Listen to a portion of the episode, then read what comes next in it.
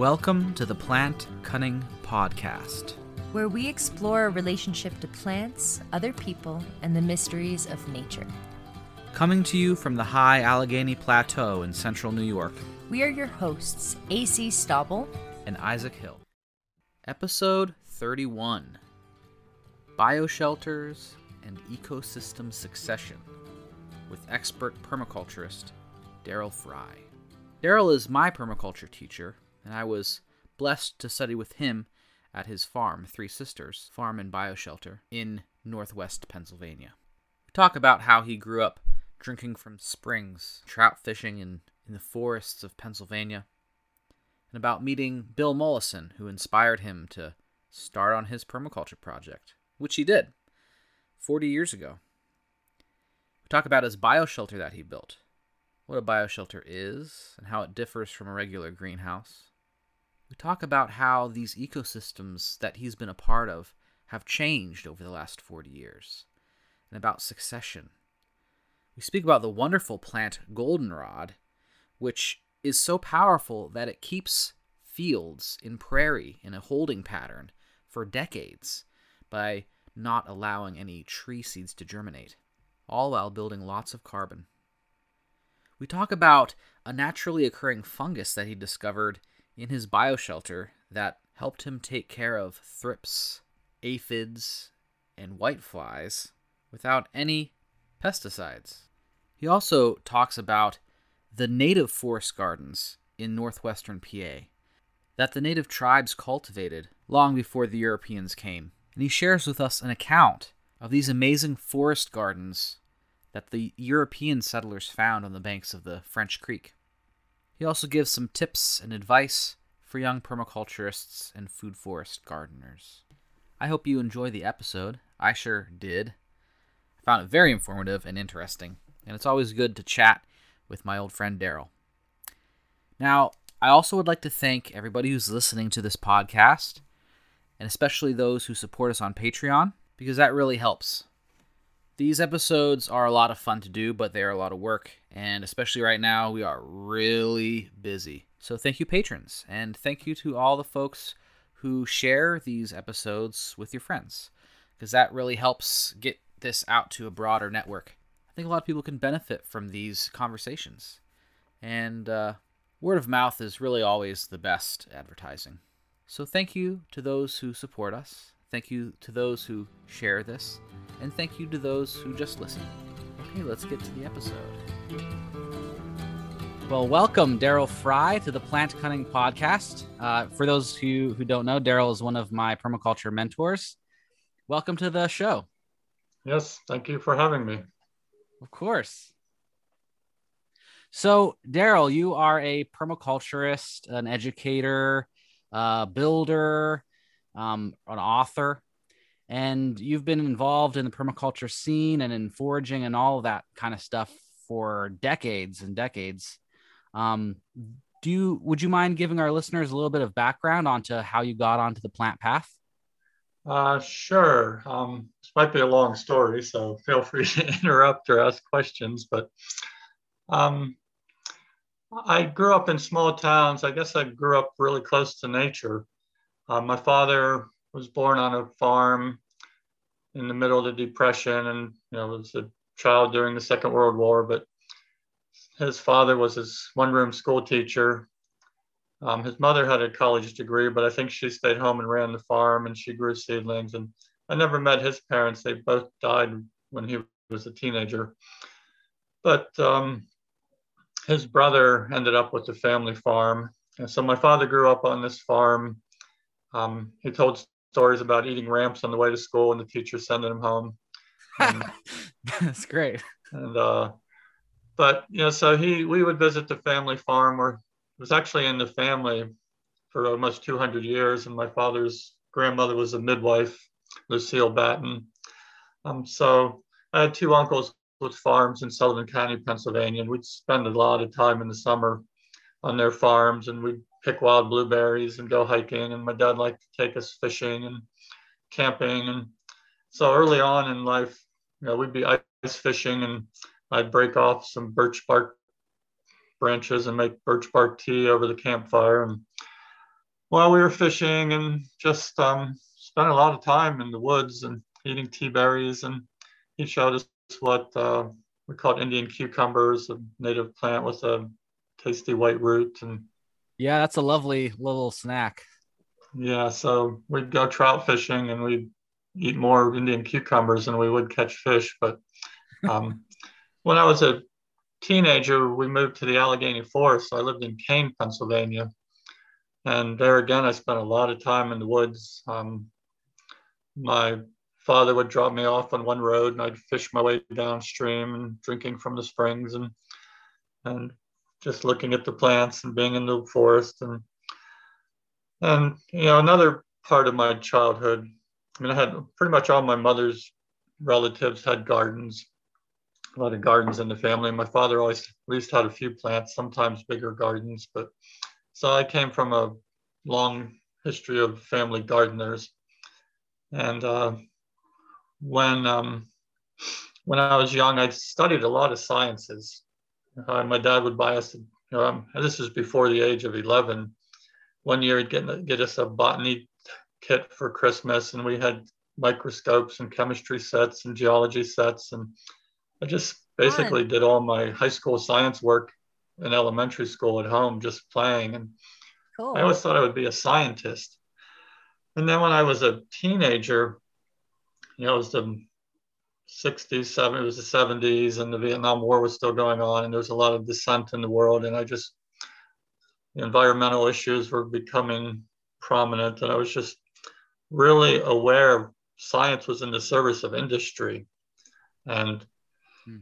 and I just really didn't want to be involved with that. So I wasn't sure what I wanted to do. Um, suddenly I'm 18, graduating high school. My parents are moving to Pittsburgh and I met a group of friends who were really interested in the farm in Tennessee and starting a self self-reliant community together. And a lot of them worked at a state institution for what we called then mentally retarded people. Um, so I became a mental retardation aide at age 19.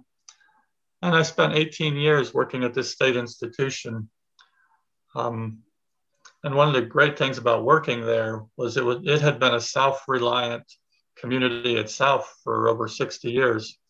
Um, the state had a dairy; they raised chickens and pigs. Know, when I started, it was all they were closing down the dairy and they weren't farming anymore. But it was surrounded by forests and fields, and um, just there was an orchard, and so I'd spend my lunch breaks hiking around the woods, learning to identify plants, you know, finding the cohoshes and the um, wild berries, and just um, just getting to know the land. And and my friends decided they weren't going to have a community together, but by then I found an old farmhouse. I moved in and I was rehabilitating it, and my neighbors were all homesteaders. They were five or 10 years older than me, but they were teaching me how to raise goats and chickens and to garden. And uh, I got together with my ex-wife Linda there, and we we gardened and had our own little homestead thing going on. And somewhere along the line, I started studying. Well, I was reading a lot of organic gardening magazines and Mother Earth News magazine. Hmm. And I read an interview in Mother Earth News magazine in 1980 of Bill Mollison talking about permaculture. Hmm. And as soon as I read this, I'm like, this is what I want to do. I want to be a permaculture designer. Cool. So I sent off for the book Permaculture One. And I was, I did go to a workshop in 1982 to Stonyfield Farm, which is now the yogurt company, but the owner Samuel Kaymen was just then developing his yogurt recipes, and and uh, Bill Mollison had a three-day workshop.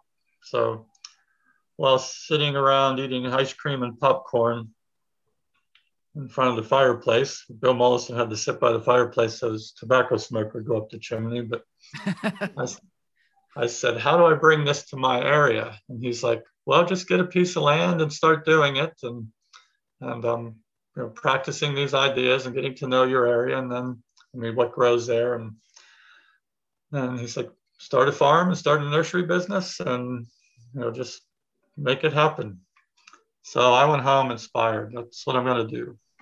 Wow. And uh, and then I wanted to take a permaculture design course, but I wasn't able to travel. By then, I had two young children and full time job. So I started looking around for someone to host a permaculture course, which I eventually took one in 1986. I brought a teacher to Slippery Rock University.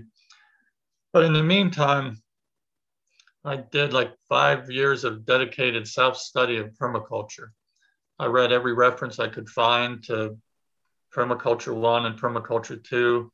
I even found the book Climate Near the Ground by R. Geiger at an environmental center library, just about you know how microclimates and landform shapes the um, microclimate and Mm. and you know I'd study plants in the summer and in the winter I'd study different kinds of landscaping or um, forest injury identification. We you know made miso, made tempeh, made our own soy milk, and just um, really a focused study of learning as much as I could about permaculture. And and um, you know that included plants a lot. Yeah. My method of early method of learning plants, I'm more visual learner, I think. So I'd, I'd have plant identification books and I just spend a lot of time looking through them. And then I went on my hikes through the woods and we take our goats for a walk through the forest that live around us.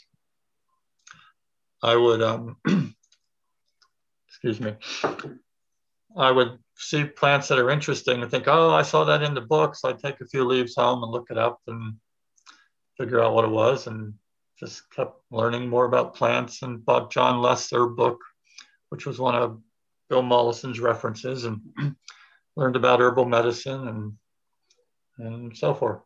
Wow. Just did it all. Yeah, I guess so. so- It's an ongoing process. Yeah. uh, uh, always a continual lifelong learner. That I think that's a great way to learn about plants too. That's that's kind of how I I do it too. Like I look through books and then when I go out and find a plant I don't know, I look it up. Mhm. you know? Yeah, it's along this same time period. You know, I've been listening to some of your other podcasts, and one mentioned the New Alchemy Institute. Yeah. And uh, I, you know, when in my studies of permaculture, I was still reading, you know, Mother Earth News magazine was just really important for bringing new information out about regeneration and sustainability. But, you know, they had articles about the bioshelters at the New Alchemy Institute. Yeah, the work of John Todd and Hilde Maingay and Earl Barnhart and all these new alchemists. We joined them and got their journals and newsletters. And, and what really struck me was the importance of models you know, in sustainability. And so, you know, what I came to the realization that what permaculture needed to do was create models of you know, what we called sustainability at the time. Now, more you know, regeneration might be the better term, but just models of sane living that we can demonstrate so that when people start looking for alternatives, then there were, you know, there were models to follow. Yeah. I think that's One of you, There has to be something to point to instead of just saying we have to change. It's like, okay, well, how do we change? And then you can point to these examples and these models. So that is really important to have. Yeah, yeah, that- now all these years later we can point to like your bio shelter and you know, see how it's actually how you actually can make one of those. Mhm. Yeah, yeah, that's a so the story of my farm, Three Sisters Farm, and my bio shelter. I know it.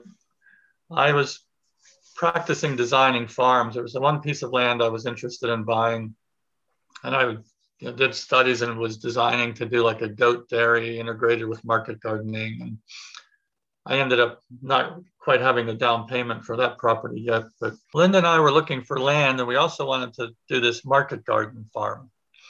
And we eventually bought 10 acres of land, which I'd like to talk about later, which was a very diverse piece of property. Um, but there wasn't room to build a f- farm on it. Mm. And then my neighbor Jack Schmidt had told me he had he bought a 10 acre field and he said or 10 acre property with a five acre field and five acres of woods with a stream. So he was building his house in the wooded section. and he offered us his five acre field for our permaculture farm. Cool. So we put it, it had been soybeans and corn and, you know, for decades. Who knows? It's just really damaged land. There was a sparse tree line. And I suggested that we just let it go fallow for a few years. And then eventually we let the neighbor plant a clover hay. And in the meantime, I was studying and trying to scheme. And I was like, can you really intensively garden two to five acres? Can you manage that many road, you know, garden beds, raised beds? And I didn't really see anyone doing that yet, just reading John Jeavons' books about biointensive gardening and um, you know, a lot of home scale gardeners. But you know, we were also studying at the time there was an energy crisis. Um, the you know from the Carter administration to the early Reagan administration, the politics of oil um, just you know caused the United States to put a lot of money into energy conservation and trying to understand how to use less energy. So there was an office in the town nearby Franklin for the Pennsylvania Energy Office that was giving out a lot of information. Um, I heard you speak on a previous podcast about the Integral Urban Home book yeah. that you've been reading. Yeah, that's actually had a yeah, they had a film about that there. Um, wow. So I borrowed the film and watched it on uh, uh, where I worked. We had a film projector, so I had my residents watch the film with me one night. Um, but there was um, so I was you know just studying energy efficiency and greenhouse design and and the um, work at the New Alchemy Institute, and for various reasons, I got on the mailing list from the Pennsylvania Energy Office, and in the New Year's Eve of 1987, they send out a request for proposals for grants to show energy saving in agriculture. And as soon as I got this paper, um, this information, I knew that this was my bioshelter I was going to build, that this was the funding for it. Nice. They were offering up to $75,000 for projects that showed a savings of energy in agriculture. So I consulted with uh, Anna Edey and Martha's Vineyard Island on her bioshelter design, and I talked to people at New Alchemy and my father let me use his calling card and I spent, a, I worked afternoon shifts. So I spent my mornings designing and making phone calls and budgeting. And basically in 30 days, I designed my bioshelter with help with some friends and colleagues and started um, putting together the budget, wrote my grant proposal and by the middle of February, we had funding to build this bioshelter that became Three Sisters Farm. Wow. Oh. So, do you think you could um, define what a bioshelter is for our, our, listeners who might not know, like how it's different than a greenhouse? Uh, yeah. Um, to me, a bioshelter is a a greenhouse managed as an indoor ecosystem. So the bioshelter is more about what's inside it. Now, I also add the concept that it's passive solar or, um, you know, not using fossil fuels. Really, my goals when I planned my farm and the bioshelter, and I say I, but really we ha- I had a team of people I was working with, including you know Linda Strawbridge, my ex-wife, and Don Shiner and Frank Hildall, Hildall um, permaculture practitioners, and my neighbor Jack. So we we collaborated on the design, but our goals were to show that we could grow food in the winter in Pennsylvania without the use of fossil fuels, maintain a frost-free greenhouse, and also to show that you could increase the biodiversity on a piece of land while developing a farm. And so the bioshelter we built is the whole building is 40 feet wide and 100 feet long and has two floors. Uh, the 40 feet wide includes an eight foot storage section on the north side and a cold frames on the south. So the actual greenhouse part is 28 by 100 feet, basically. Um, we modeled it after Anna Edey's Solviva bioshelter that was on Martha's Vineyard Island. And so we put a chicken coop at one end and we put a potting room at the other. We added a kitchen for processing our produce. And, um, and so we, over the years, we tended and perfected our plant culture and created an indoor ecosystem. So, did you meet your goals? Yeah, I'm retired now. I don't have to do anything more. but I mean, uh, you know, you're yeah, able. Seriously. but you you were able to uh, grow food uh, through the winter in you know northern Pennsylvania, in in that bio shelter, for years, yeah. right? Yeah, you know, actually, as a, I mean, since a, when I was a child, I had a butterfly collection and insects. I was always trying to catch flying grasshoppers and I kill these poor little critters and stick pins in them and put them on pieces of cardboard and try to figure out what they were with my little golden books, plant ID. But um, yeah, but as an adult, I just, uh, I mean, Thoreau's version of the um, backyard naturalist always inspired me. You, know, you can just learn so much about, you can spend a lifetime in a five acre field just studying nature. I was there, I don't live at my farm now, I live in Pittsburgh, but I was there last week doing some work, pruning back some trees. This tiny green spider came floating by on a spider web. I was like, what's this? You know, I was like, I haven't seen this one before. I couldn't quite see it because it was rising up as it floated by, but um, it just, just amazed me the amount of biodiversity that returned to that land every year. And it just got more and more complex as we added plants and trees and the windbreaks developed. So yeah. the outdoor ecosystem you know, thrived.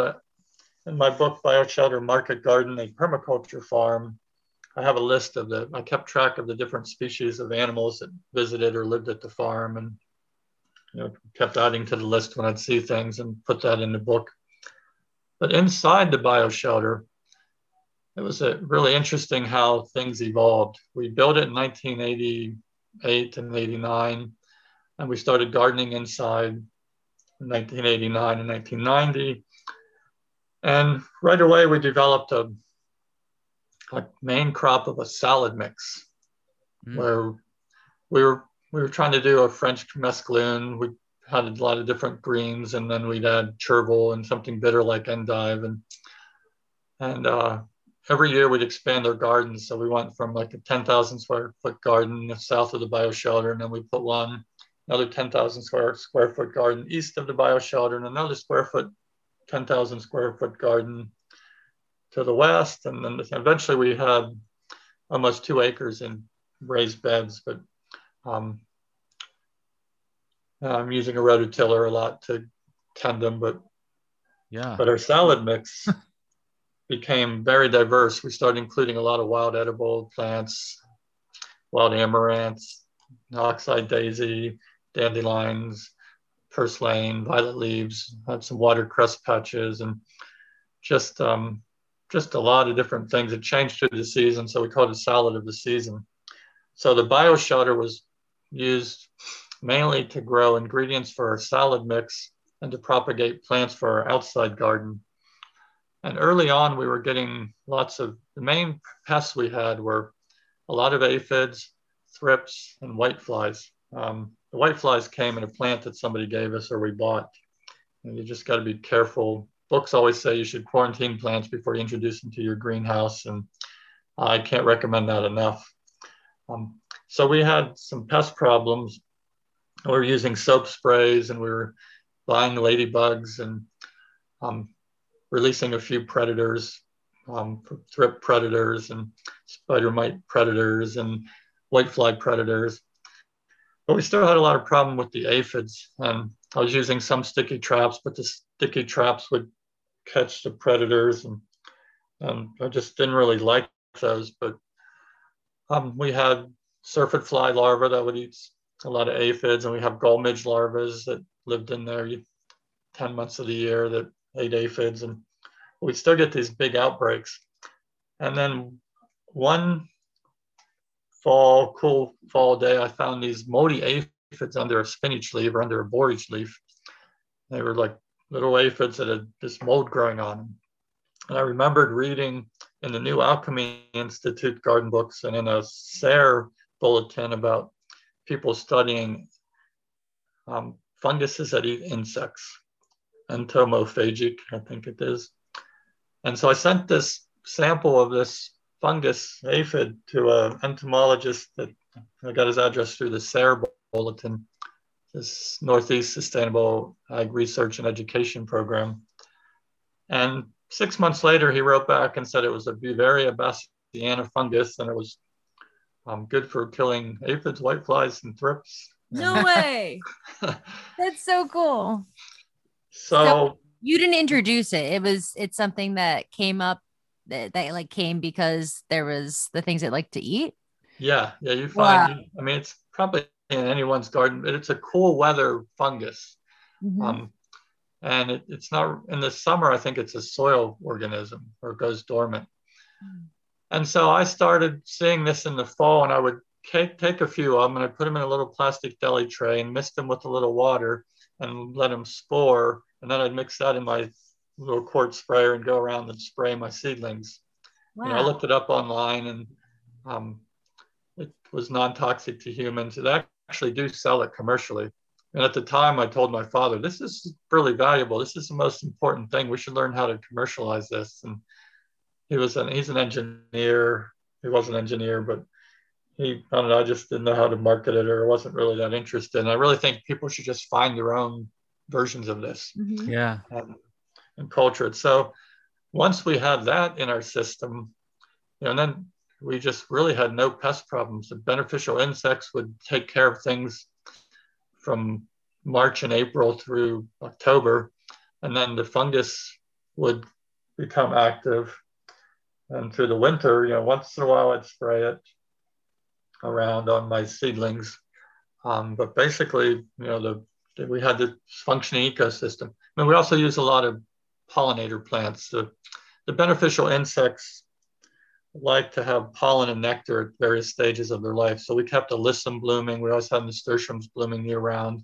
Yeah. We had, um, I say had because right now the building's not in production. We had a collection of, we sold a lot of edible flowers. So we had pansies and a collection of scented geraniums and just a lot of different flowers. Calendulas bloom year round and snapdragons bloom year round. Um, alyssum's probably one of the more important plants in the greenhouse because it, it blooms through the year. It's very little maintenance. Um, and it's got really small flowers that the insects can get into and use easily. That's sweet, sweet alyssum. Yeah. Okay, cool. Yeah, that's a really cool plant. Yeah. You know, we, we just kept a lot of diversity inside the bioshelter. We had Anise hyssop and um, in the winter we grew a lot of pineapple sage, which basically bloomed from November till springtime. Wow. So, so you know, the main crop, salad mix, and edible flowers, you know, all kind of function together. And also part of pest control is just the way you harvest. And I'd always tell people when you're watering the greenhouse, you're not just mindlessly watering. You look, bend up some leaves and see if there's any aphid colonies underneath them, and wash them off into the soil, and they'll get the fungus on them. And um, you know, just uh, pull a few weeds while you're working in there. So, so that's kind of you know a long, long definition of a bioshelter, an indoor Yeah. indoor ecosystem. So how did you keep it frost free in Pennsylvania without any fossil fuels? Yeah. Um, well, you know, when we modeled our bioshelter after the New Alchemy Institute's Ark, and they never had to have backup heat. We had to burn firewood, but the Ark bioshelter, um, it's kind of built onto a hillside and it, it's uh, got a lot of thermal mass inside. It's the New Alchemy Institute doesn't exist anymore, but it's a co-housing community. And one of the original New Alchemists and his wife, Earl Barnhart and Hilde Maingay, turned it into a home. Uh, and they you know, retrofitted it a couple times and they built a house to, on it. But, but they have really a small volume of air relative to the surface area inside. And our bioshelter, we modeled after this Anna Edey's bioshelter in Martha's Vineyard with some modifications, but we ended up with a lot of volume of air inside and with a flat floor. It's not really built in levels. And so we we had a passive solar, we had it super well insulated, but we still needed to burn three cords of wood a year to keep it frost free. you know, now that I'm not running it year round, I keep it, I drain the pipes and I water my rosemary and my jujubes and my cactuses and um, know, snapdragons come up. And there's things that kind of come up on their own in there, but I basically don't water through the winter. Um, but you know, for 25 years while we were running it, basically anytime it was going to be below 25 degrees outside overnight, we would build a fire in the evening and feed the fire till 10 o'clock at night, and then um, let you know, bank the fire for the night. And if it got down, one thing about greenhouses is you know if it gets down to 42 degrees, 40 degrees, even 35, it doesn't really hurt the plants that we were growing. And when the temperatures the sun comes out and it gets up to 80s, 90 degrees. Again, it's not hurting the plants. So the plants can handle a lot wider range of temperatures than people like. Um, mm-hmm. Yeah. So we burned three cords of wood a year. We had designed the building to store a lot of solar mass. And then we had chickens in there, and the 50 chickens give off a lot of body heat. Yeah. And then the other thing we did for heat was we have compost chambers built into the backs the north side of the bioshelter. And so in December, January, February, we'd fill these compost chambers with tons of horse manure.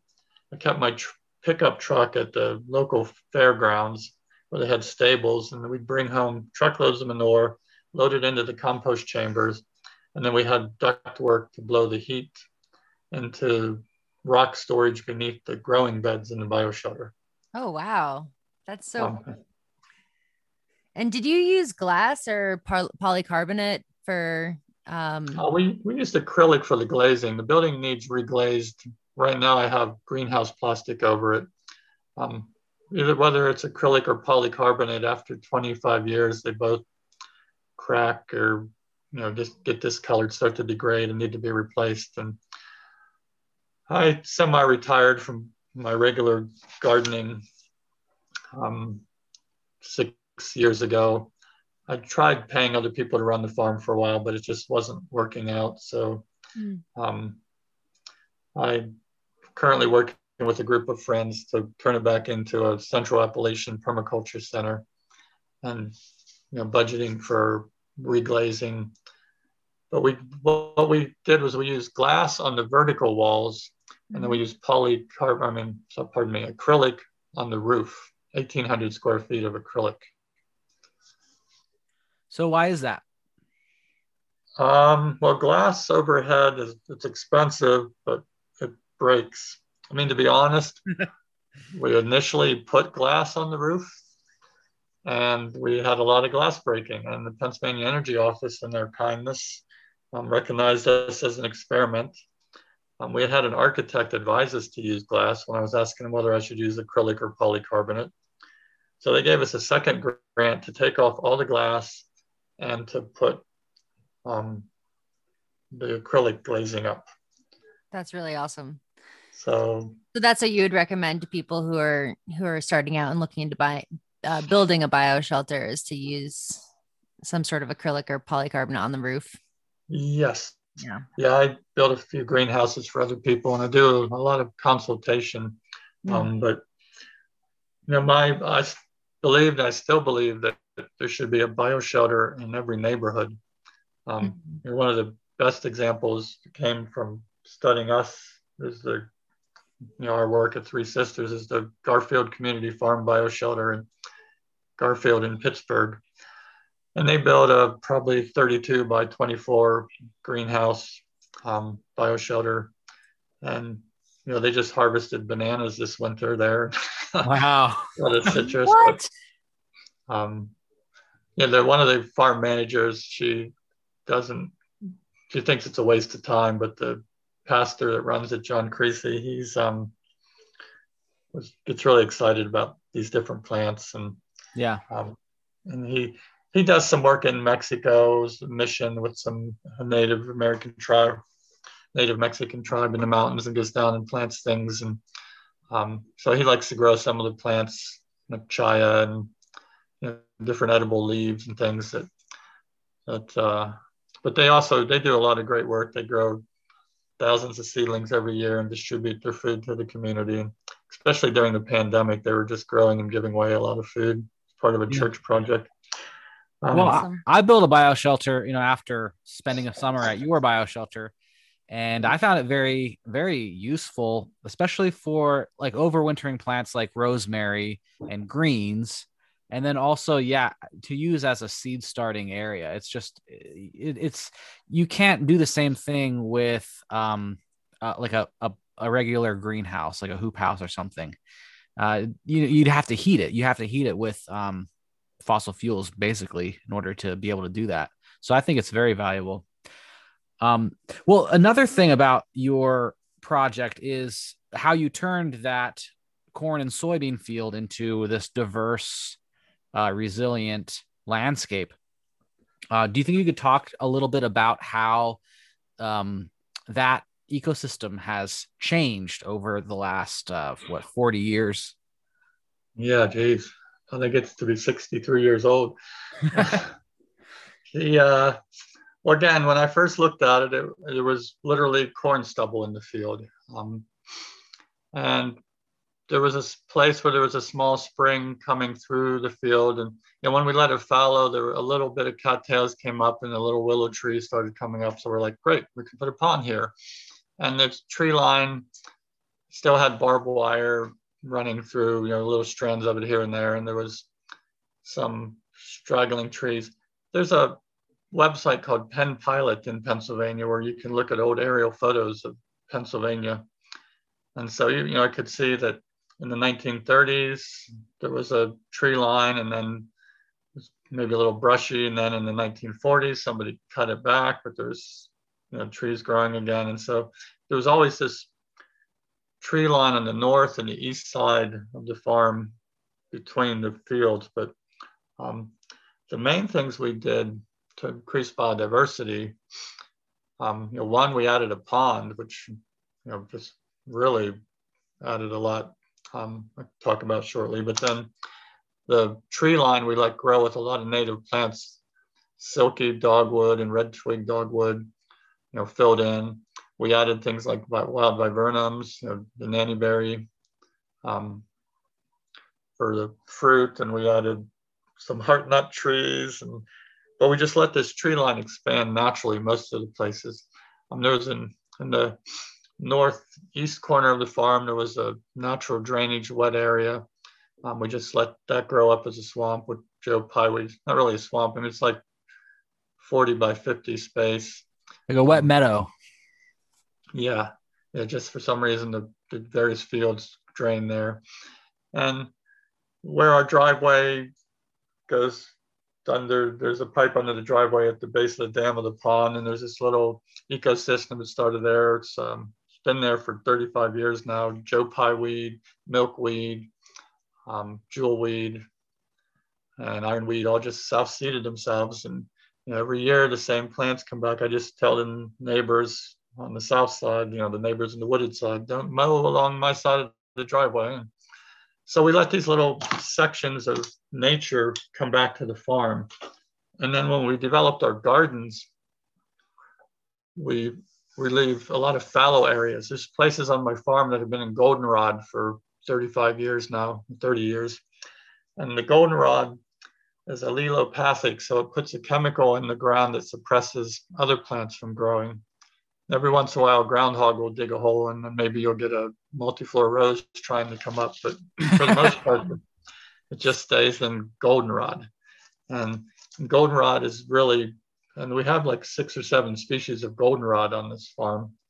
Um, but they they just really good for beneficial insects. The Queen Anne's lace also comes up a lot, and it's really good for beneficial insects. So leaving these fallow areas between the gardens, letting the tree line expand, and letting you know these the pond, the wetland, and the pond attracts frogs and toads and a lot of snakes and um, and then the, the, fourth thing we did was just adding diversity to the landscape, you know, planting our apple trees and fruit trees and little sections of asparagus and just um, you know, wild semi-wild asparagus in one part and planting tansies around some of our gardens and just adding plants that we knew would attract beneficial insects. We added a little grove of black locust trees, which became a camping area in the middle of the farm.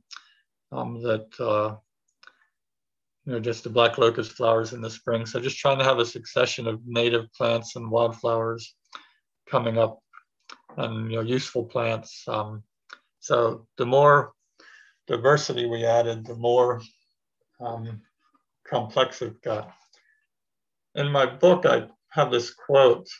see if I can find it to read. It's from the science fiction book Dune. And you know, science fiction nerd I am. This is in like a the afterword. It's a little sidebar the author added, which is a, a planetary ecologist's notes on the planet Dune. And he says, life, all life is in the service of life. Necessary nutrients are made available to life by life in greater and greater richness as the diversity of life increases. The entire landscape comes alive, filled with relationships and relationships within relationships. Frank Herbert Dune. Hmm. That's so nice. Uh, yeah, beautiful. So the more you add diversity, the more you enrich the soil, then the the plants start metabolizing things and critters move them around and it just becomes you know more and more complex. Now, since we quit gardening, managing our gardens, goldenrod has came back and filled up my garden spaces. So they're kind of in a, a holding pattern of fallow. Mm. So the black locust trees are invading one of my gardens a little bit, but um, we're going to use those for posts and poles. And, yeah, yeah. such a, va- a, useful tree for that kind of stuff. Yeah, and then um, you know just uh, and if we want to start gardening again, we just cut back the cut back the goldenrod, and then there's no trees to root out in the rest of the space. You know, just mm-hmm. uh, ready to go. Yeah. Cool. So, uh, do you think you could maybe also talk a little bit how you've seen the, uh, other ecosystems uh, in their succession? So, like the the your ex-wife Linda's house that you were you know part of making and for for so many years but also i'm interested in um like the wild landscapes that you have been tramping through for decades so have you seen like patches of ramps change over these uh decades or other uh species and populations yeah first i'll talk about various places i tend to visit and then we'll look at Linda Strawbridge's land. But okay. um, when I moved onto this farm when I was 19, and my neighbors were mentoring me on homesteading, I was in Mercer County, Pennsylvania, and I'd drive up to visit relatives and friends in the Allegheny Forest, and there's a lot of ramps up there. And of course, I don't recommend taking things out of forests, but maybe it was on private land. I don't know.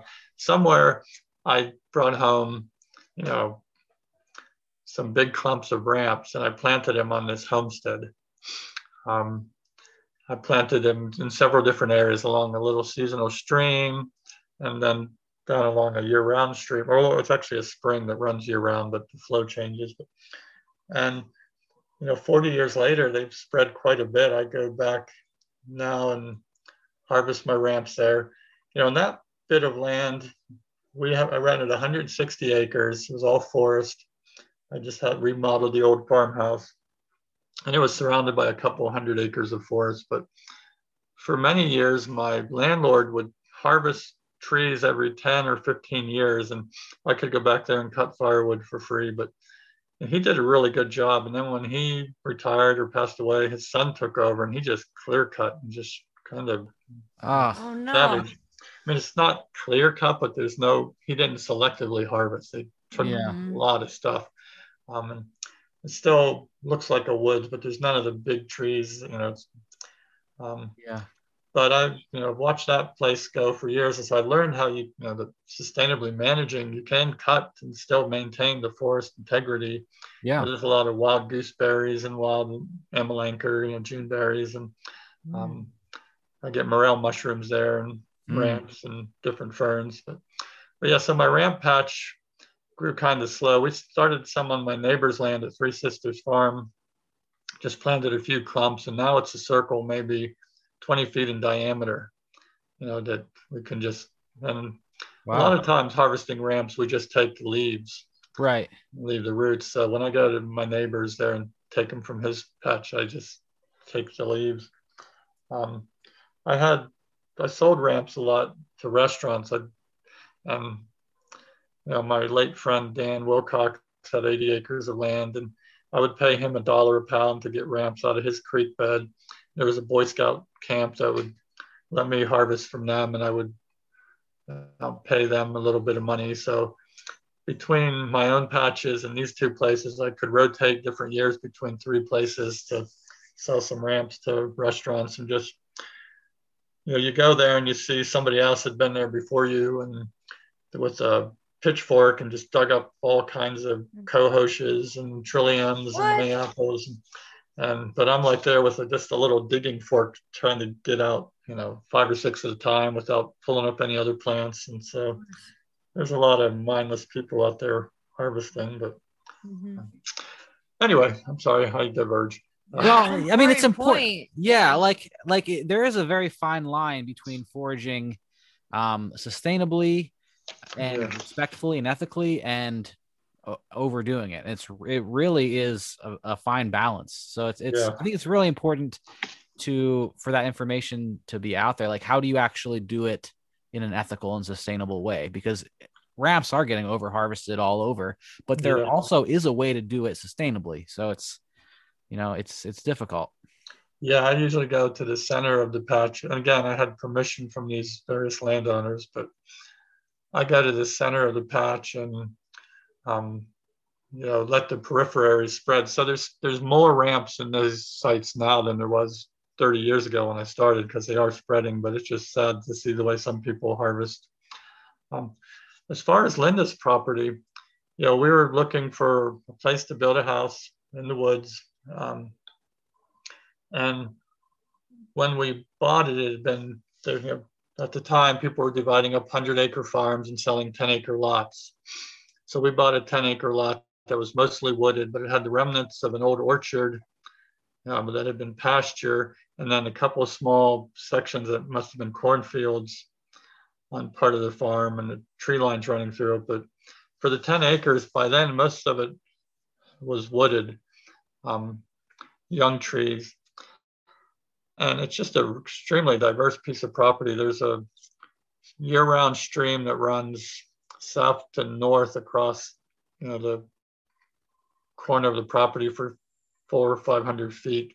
And then there's a seasonal stream that cuts across east to west and then joins that stream on another property. So there's a ravine that bisects the property two thirds of the way back. And it's fairly, you know, might be a 30 foot drop and then a steep hill up to the back third of the property. So last fall, Linda gave me permission to harvest my ginseng that I planted when I was 28 or 25.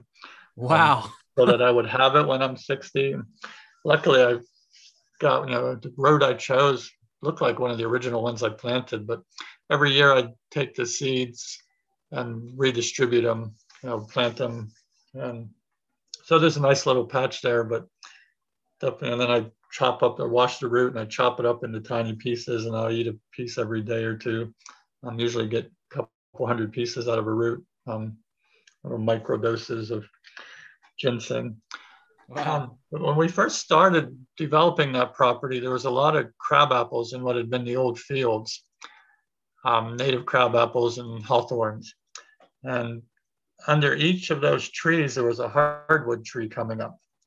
So I knew about nurse trees, but to see it in action was you know, really interesting. So um, yeah. black cherry or an oak or a maple coming up under the, the thorn trees. It's that's really interesting. I we're seeing that here at this property too, like these really old apple trees with a sugar maple like coming up right in between its arms. Yeah. And and then in like another 10, 20 years, it'll start shading it out. But it's you know, it's really cool. Yeah, when we bought this land in 1984, eh, 83 or 84, there was just then started. There was enough of the overstory of the hardwood that we were starting to get beech trees coming up in in the land, and so they're like you know the, the first tree there was some stands of poplar trees along the one hillside, and underneath those, that's where the beech trees were starting to come up and the other hardwoods. So you know, just just this succession in the forest that the crab apples came up in the drier areas and the poplar or quaking aspen trees came up in the, the wetter sections and then the hardwoods start coming up under those. And but there's just amazing the diversity on this property. Um, you know, along the stream bed. I mean, there's I like to think in my studies I figured out there's like four different um, three or four different systems that came together there. There's northern hardwood trees, there's southern Appalachian trees, there's from the Midwest oak hickory forest, and then there's the riverine, you know, the Ohio Valley riverine system trees there. You know, in the stream bed, there's black walnut and viburnums and yellow birch. Um, you know, we added pawpaws, there's hazelnuts and you know the old app, crab apple varieties or the old orchard apple varieties down there. And um, just a lot of a lot of different plants and ground level plants. And then up on the higher slopes, we had cucumber magnolia and tulip trees and Nyssa savatica, you know, pepperidge tree and Nyssa, Nyssa, whatever. Not so good on the Latin names, but um, you know, then there's like five different kinds of oaks and three or four different kinds of maples and just uh, amazing biodiversity on this 10 acres of land. Wow. Yeah, that's amazing. Yeah, and so Linda made the decision. We've been separated 15 years, but she made a decision not to log it ever. You know, sometimes the neighbors bring in horses and cut trees around the property, but um, you know, just to to see, you know, there was a native woody shrubby baptista, you know, growing in the back part and wild blueberries, and now those have been succeeded by more mature hardwoods, and so and of course fungi. There are so, many different kinds of mushrooms on this land, and, different kind of boletes and the gray boletes and the few chanterelles and all kinds of oyster mushrooms and the aspen trees and just uh, fun, educational, just to watch it all develop and evolve. Yeah. What's your favorite mushroom if you had to pick to eat? You know, I'm mildly allergic to chicken of the woods and oyster mushrooms, wild ones for some reason, but I still eat them. But probably chanterelles, I guess. Just mm. yeah, the, the, the, the first time I my... yeah, the first time I ever harvested chanterelles was was with you. Cool. Yeah, I was gonna say Isaac knows where my secret patches are, but I forgot by now. So we found uh, a nice little chanterelle patch up here actually and had a really great harvest. And yeah they're so they're so delicious. I love the texture and the golden brightness of them. It's just great. Yeah i can see a new plant at 40 miles an hour on a country road so. You got the eye. Yeah it's great. Um wild germander and all kinds of things you find if you drive slow enough on a country road yeah um, yeah. I wonder if Isaac got that from you because sometimes when we're driving, he's like, pull over. you know, it can be a little dangerous if he's behind the wheel. Yeah. Dr- drive by botany. Yep. Yeah. Like, what's that yellow iris doing there? Is that the wrong? Yeah. Um, funny.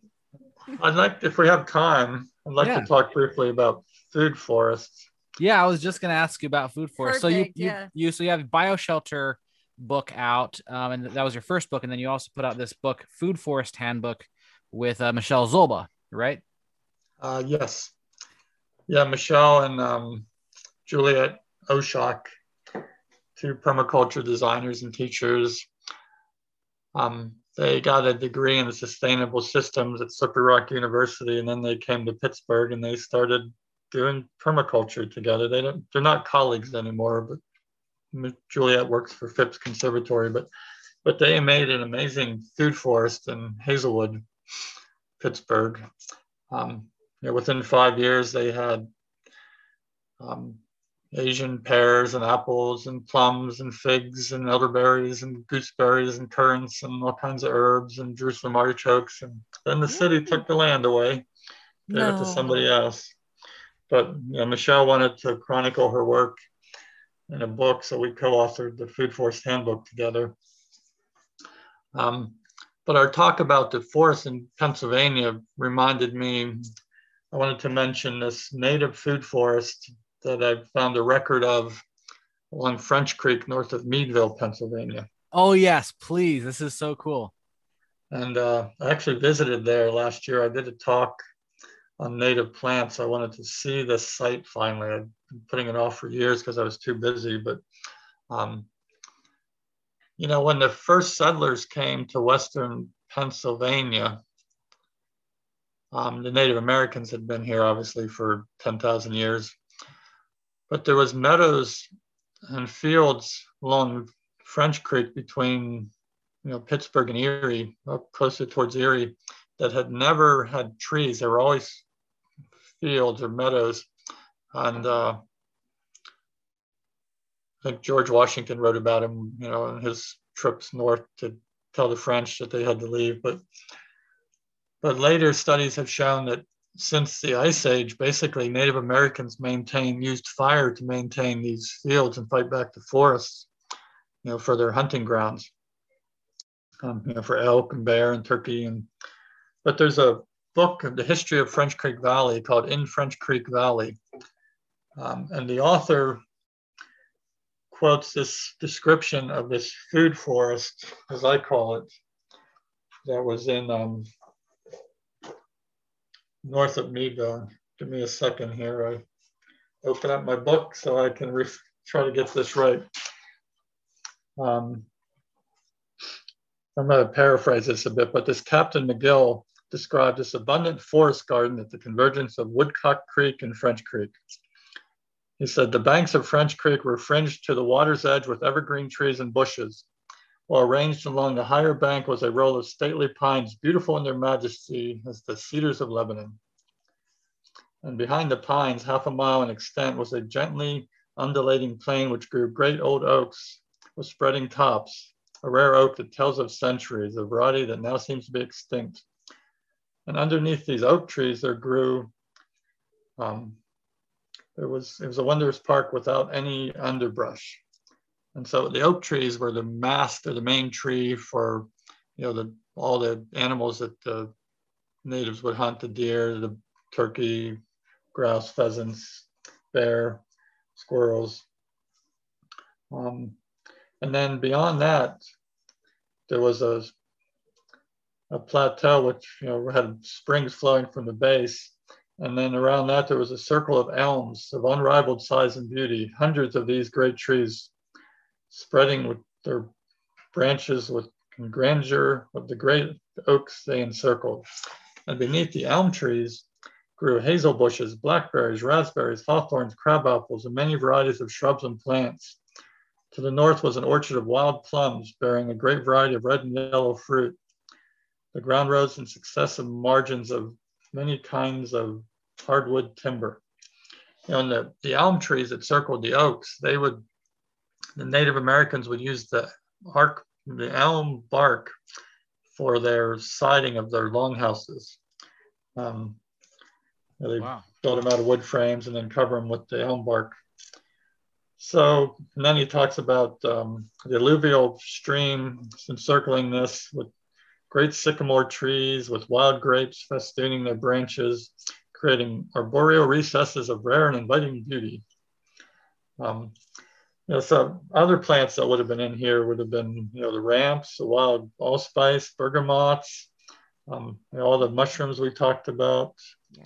The um, and the river provided mussels, turkeys, eels, tur- turtles, eels, great variety of fish. Mm. Um, so you know, just this amazing place. What else does he say? Somewhere in here. Sounds like a permaculture paradise. Yeah, so it's it's really a good model of what a a um, eastern hardwood forest garden would be.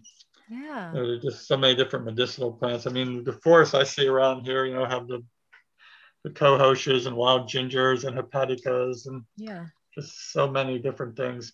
You know, one of the things he says in the book is that obviously this place was not by accident and that whoever had planned and designed it had worked for centuries to create this. So um, just really fascinating that there's actually a record of this food forest still existing. Yeah, it's amazing, and it makes you wonder, you know, how much, what other parts of this area, this land, were, were like that and didn't get recorded. Yeah. Yeah, you know, one of the things about food forests, um, you know, food forests or forest gardening has manifested all over the planet, wherever Yeah. people settled. And you know, I've spent a lot of time in a virgin forest, old growth forest in the Allegheny National Forest. When I was 16, my brother and I were hired. You know, my father bid on a Forest Service job, and he hired my brother and I to mulch the pathways three feet wide, three inches deep for 2,000 feet through this native old growth forest. And there's not a lot of diversity in an old growth forest. There's Hmm. like uh, you talked about these oak trees. They didn't have a lot of undergrowth. It was mainly maintained, you know, to keep the oaks growing. Um, but the you know the edges where a tree falls down or along the stream bed, that's where you see more diversity coming into play. Yeah. And so, know, what Native Americans do in Central and South America, they make milpas. You know, they'll cut down the older trees, they'll burn or mulch them down to put the nutrients back in the soil, and then they plant their gardens in the clearings. You know, the clearing is where you really find the more diversity, the more useful plants that we like. Even our annual gardening, you know, like most of our vegetable plants want to be grown in disturbed soil. Right. You often find this debate among permaculturists about whether you should till or not, but um, you know, it's that it's that place where the groundhog dug the hole that the new plants can break out of the diversity.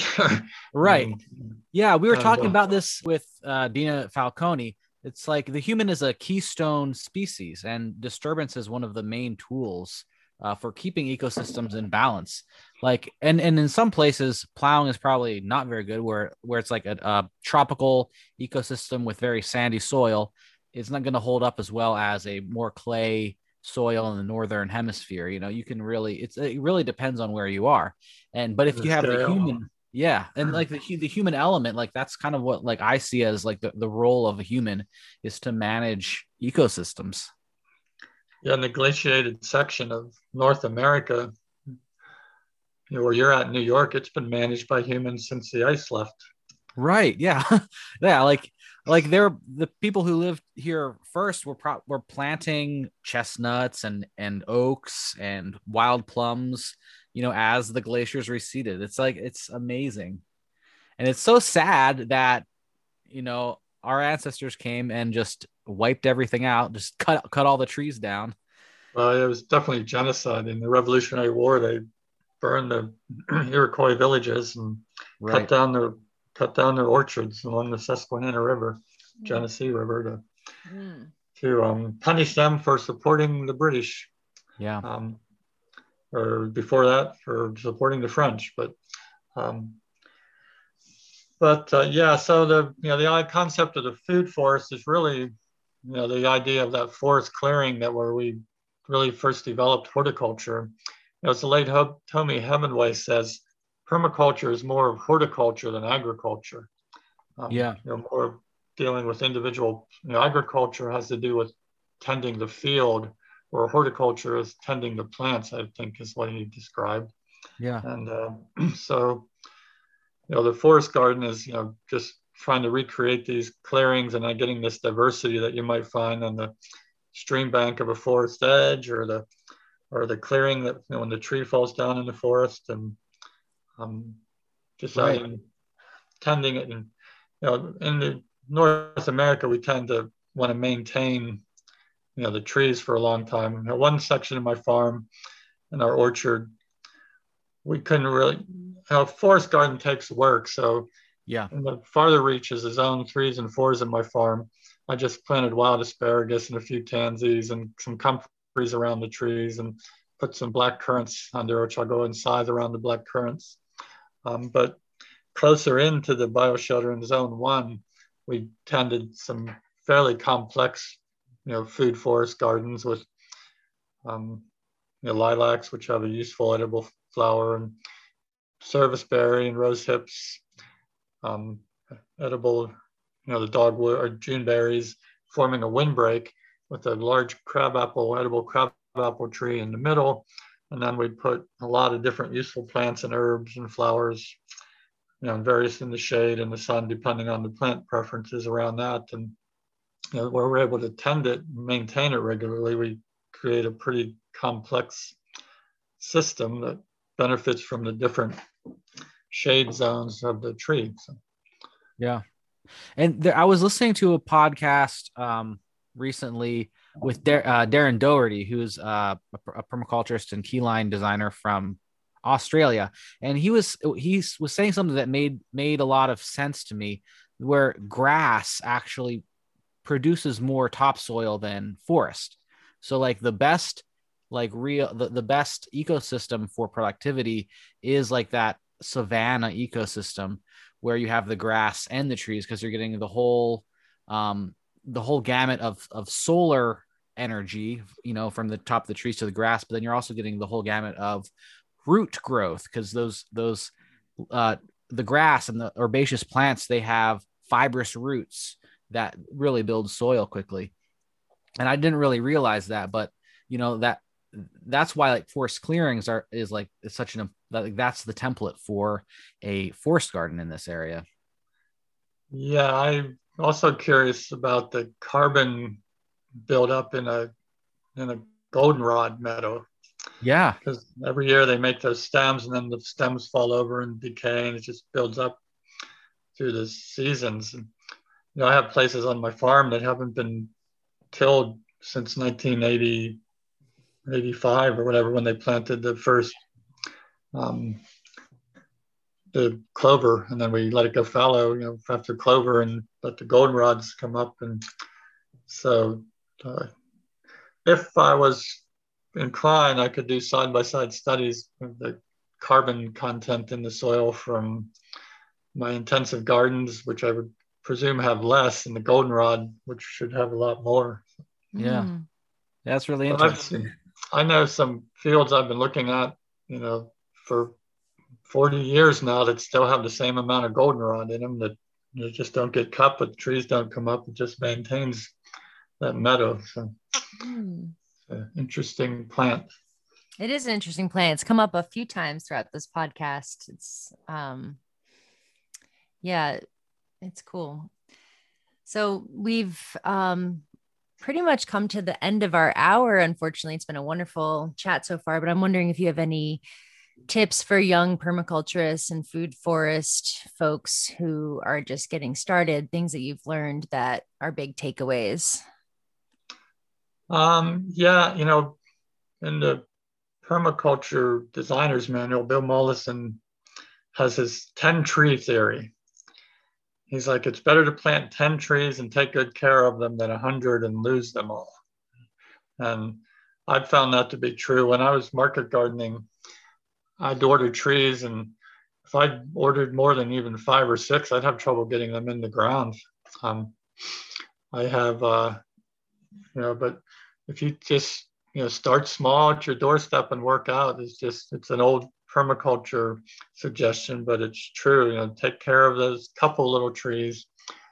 I do a lot of consulting, and in the past week, I visited three different um, homeowners in suburban landscapes, and they're trying to figure out how much gardening they can do and how much fruit they can go. And you can get what I like to talk about fruit all year.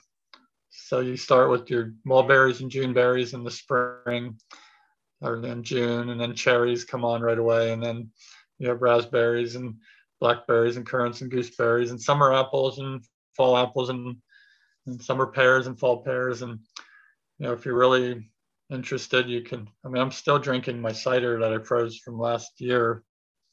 Um, so you can make cider you can store apples and quinces.